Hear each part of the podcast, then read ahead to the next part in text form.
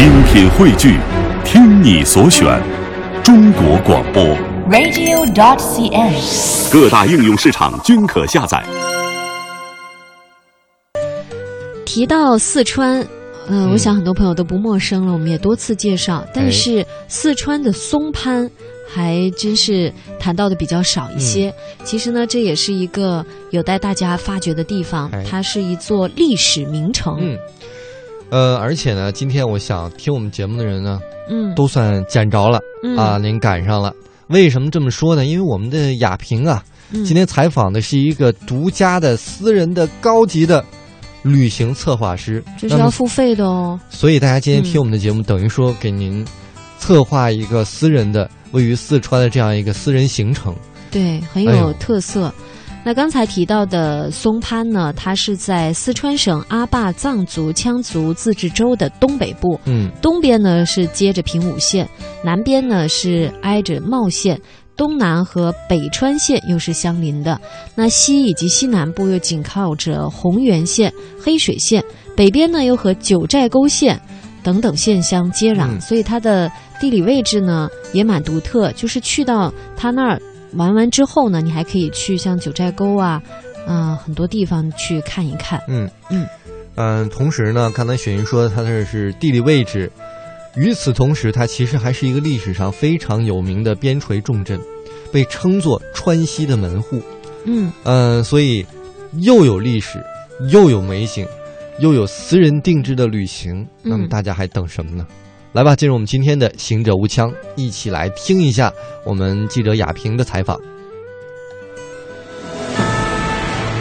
行百里者，看周遭事；行千里者，阅世间情；行万里者，取天下经。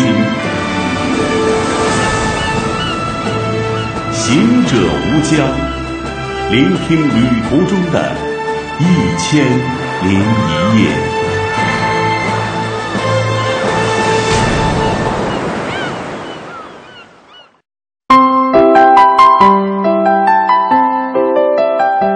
大家好，我是记者雅萍。今天啊，我们呢，呃，特别邀请到了私人旅游策划师 Tony。你好，亚萍姐，听众朋友们，大家好。其实松潘这个地方是我们国家非常著名的一个古城，嗯，同时这里呢还有一个比较有意思的现象，嗯，就是呃我们在当地呢，就是因为有一些旅游的合作关系，嗯。我们会经常发现当地的小朋友啊，嗯。他首先他自己的母语是藏语，第一外语是汉语，是，因为他得上了学才慢慢的学汉语，嗯。然后他的第二外语是英语，嗯，但是松潘这个地方的英语教学水平嗯。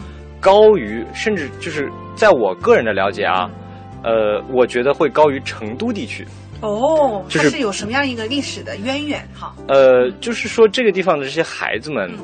很，呃语言天赋，呃，也不是完全的语言天赋，其实也有自己选择性学习的一个方式。嗯他们更愿意去了解世界。就是说，虽然是在阿坝州这样一个高原地区，然后从成都您坐大巴车过去，知道要八九个小时，嗯非常交通不便的地方，但是他们都有一颗渴望学习的心。嗯这种心态，我觉得也是生活在我们。快速发展社会中，都市的人应该学习的一点，静下心来，嗯好好学习。人家在高原那么偏僻的地方，英文都能比你学得好，你还有什么理由？是。那想到这个松潘有没有什么美景可以看的？松潘这个地方呢，美景我不多说，大家上网自己搜。嗯但是我要说一个，嗯那个口舌之欲的东西。哦那我们说了牦牛肉干儿是不是？嗯吃肉的时候不能不配酒。哦松潘这个地方有一个酒呢，是和普通的酒酿造的粮食不一样嗯，它是拿松子儿酿造的。松子儿酒吗，松子儿酒，嗯哎，这个松子儿酒的口感有什么区别？作为一个不喝酒的我来说，嗯没法跟大家描述。大家想知道，自己去松潘尝一尝松子酒配牦牛肉干儿，哇，那肯定是绝配哦。呃，试一下你就知道了。嗯，是。啊、我们走完了松潘，还有什么地方我们可以走走看看的？其实有一些地方呢，我也建议，呃，我们海峡两岸的听众朋友们有机会的话去看一下，也就是二零零八年地震的那些遗址。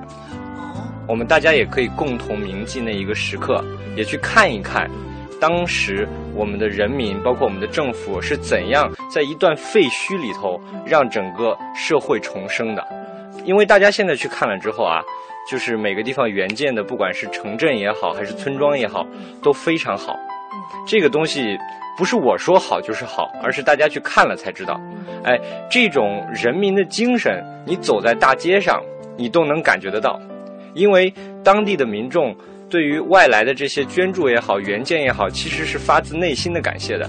所以说，你可能在有些地方，在大街上。您对人微笑的时候，人家觉得您脑子是不是有点问题？